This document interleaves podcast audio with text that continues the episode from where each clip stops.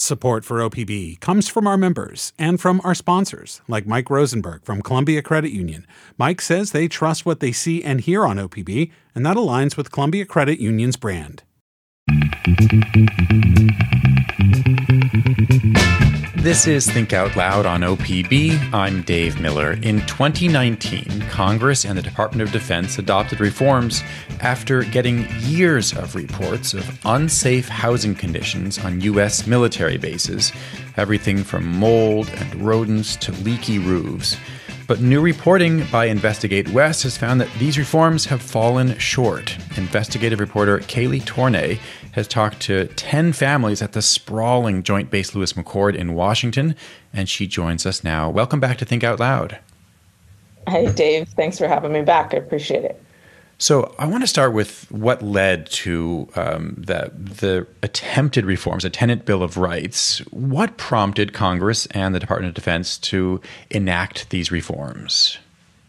Yeah, so one of the main sort of catalysts was this really extensive reporting uh, in uh, 2018 and 2019 uh, from Reuters, where they really explored some of these most egregious issues around, you know, lead exposure, asbestos exposure, and particularly with one of these companies, an issue where um, they were, you know, fraudulently uh, completing these work orders. And that actually ended up leading to you know by criminal charges for the company you know multi-billion dollar fines um, and it, it, caught a lot of attention at, at, that point you know kind of the the state of housing and and the real toll that that was taking on health and safety for these families so members of Congress and the Pentagon, they were alarmed and they eventually enacted the Tenant Bill of Rights. What are the rights? I mean, what's supposed to be guaranteed?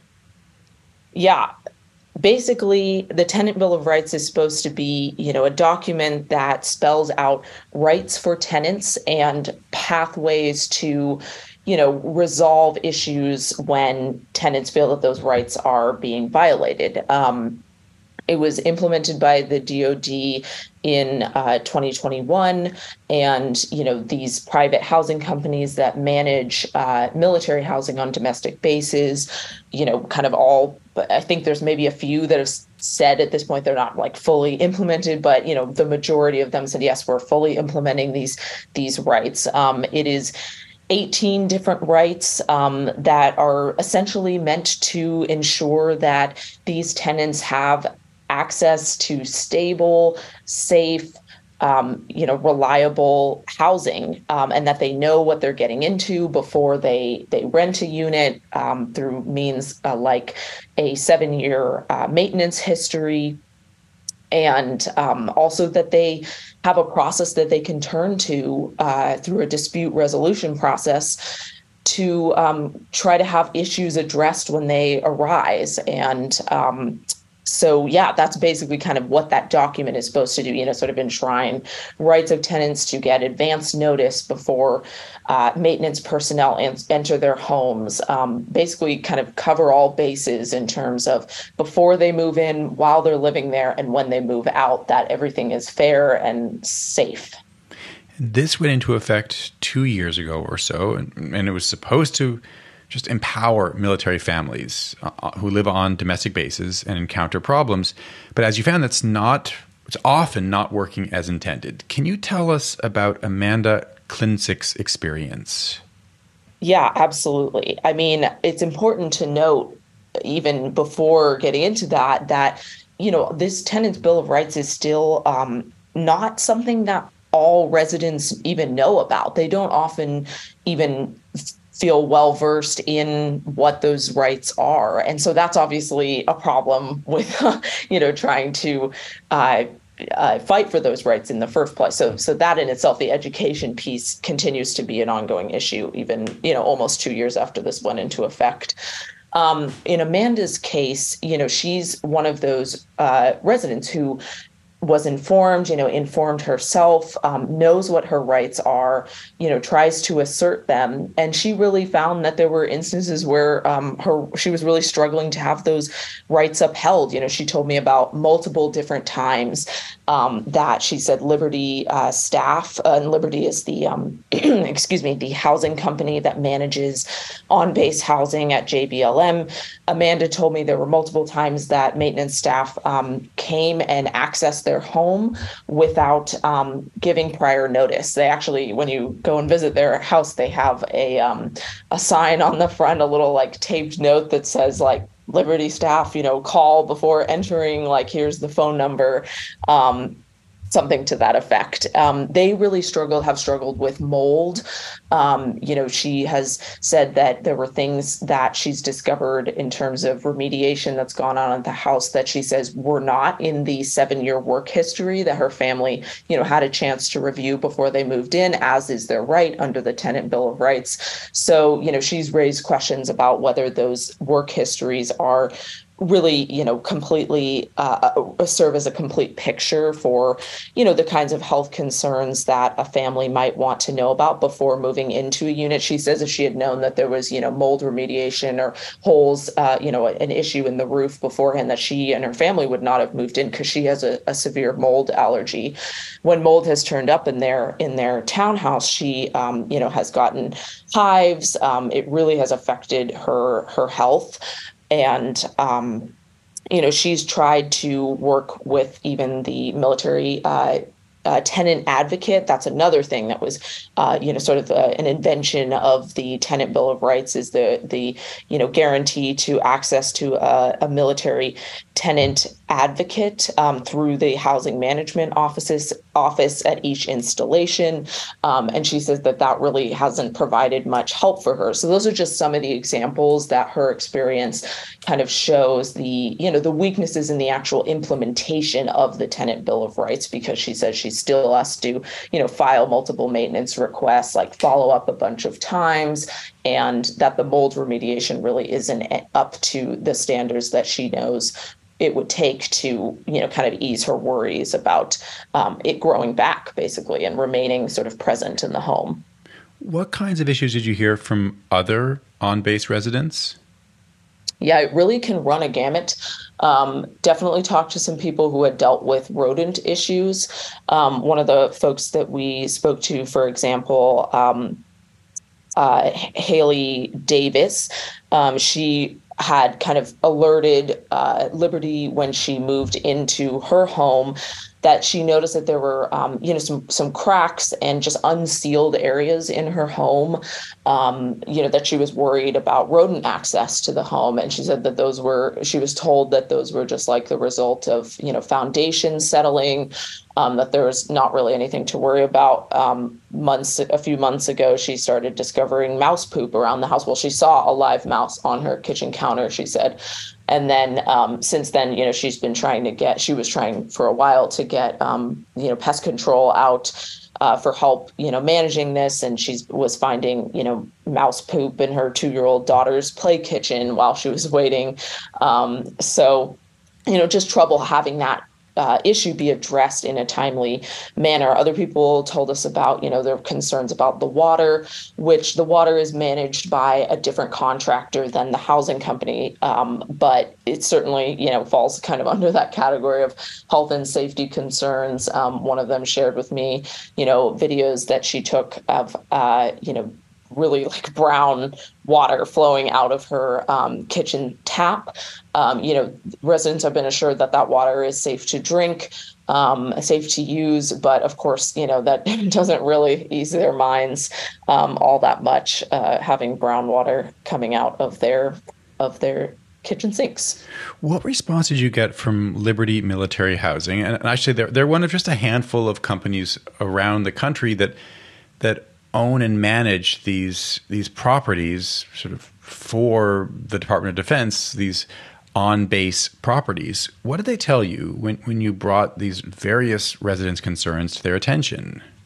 Yeah, absolutely. Um, Liberty, you know, really responded to us mostly with a kind of a statement about, um, you know, how they're fully committed to ensuring their residents live in a safe and healthy environment, and that their communities provide a safe and comfortable living experience for all of their residents. You know, they also um, pointed us to sort of their internal process um, of, you know, uh, different managers that they kind of you know are asking residents to escalate their concerns to before you know approaching anything like this uh, dispute resolution process that's uh, outlined in the the tenant bill of rights.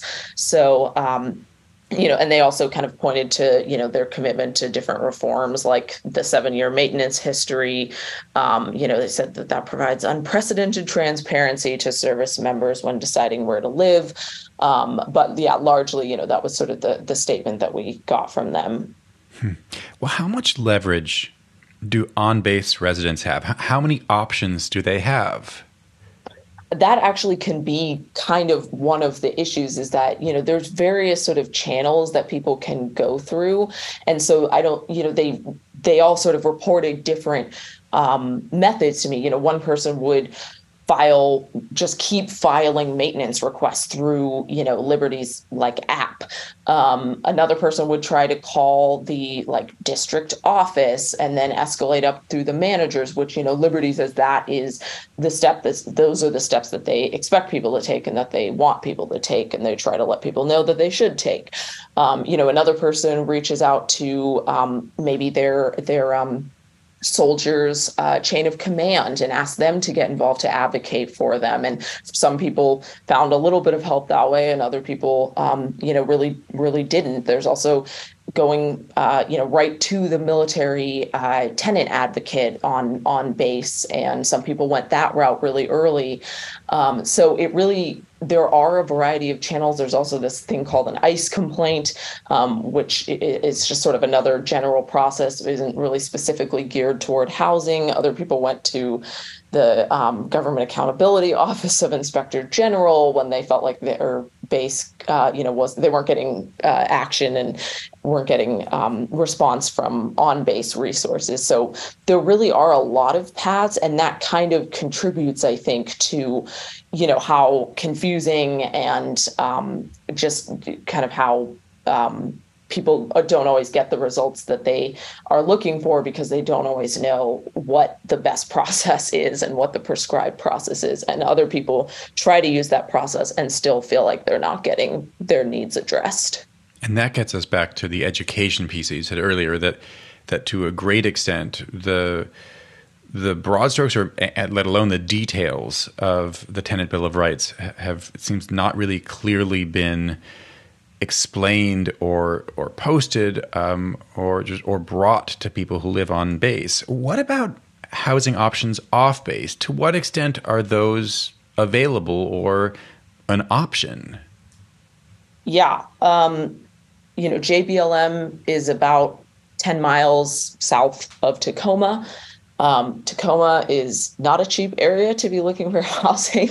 Certainly, you know, Washington is not an easy place for uh, when it comes to cost of living, and that in itself, you know, leaves some of these families who are maybe lower um, ranking. Um, you know enlisted families with some of the fewest options around and you know people can't always uh, you know afford to have an hour long commute each way if they choose maybe a smaller town that's that's a little further outside of the area. Um, so you know those are the families who often feel like they have really no other option but to wait for uh, on-base housing. And you know, as we kind of pointed out in our story, the demand for on-base housing is extremely high. There's a, a very long waiting list for most, if not all, of these communities. You know, the the office sends out kind of updates each month of like, okay, as of you know, June 28th, here's what the wait time is for each specific community. And some of them are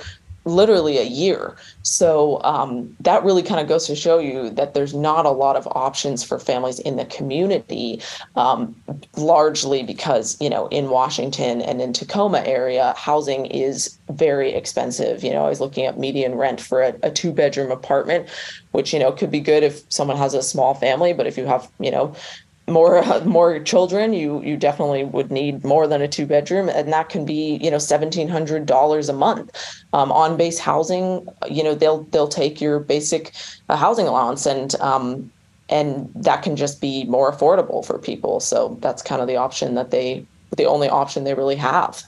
I want to go back to the beginning. We, we mentioned that Congress, uh, in, a, in a defense authorization in, in, a, in, a, in a big budget bill, they paved the way for the Tenant Bill of Rights that has now been implemented. What have members of Congress said about the situation now? Yeah, they've continued to kind of, you know, write letters, have hearings. Um, they've invited families to come, you know, speak to certain committees, um, like the armed armed services committees. Um, so they have continued to listen and continue to sort of write letters to, you know, Department of Defense leadership saying, look, you know, this is not meant to be an optional thing. Compliance with the Tenant Bill of Rights is not meant to be optional. We expect you to hold the housing companies accountable. You know, it's a really complicated thing. Everyone will kind of tell tell you about the fact that these contracts that the DoD has with these housing companies, you know, they're they're very long. They're like 50 year contracts that were signed in the 90s. Um, you know, both parties have to agree to reopen and negotiate any terms of those contracts. And so, um, you know, there's there's that aspect that logistically it's it's complicated. You know, the tenant bill of rights didn't come with any sort of consequences for the contracted housing companies if they you know don't adhere to them. Um, so congress has really i think been urging and the military housing advocates as well have been really pushing for even a, a sort of a mindset change a culture shift of you know while the housing companies are important partners for the department of defense there also needs to be you know a, a mindset of accountability. Um, and so you know so far that's largely what i've sort of observed in my research. Um, and then you know there's also some talks about how to take concrete actions to you know just empower the dod more as well to um, you know advocate on behalf of, of families. Kaylee thanks very much. Thank you. Kaylee Tornay is an investigative reporter with investigate west she recently reported on ongoing problems for residents at Joint Base Lewis McChord, despite the Tenant Bill of Rights that was enacted just a couple years ago.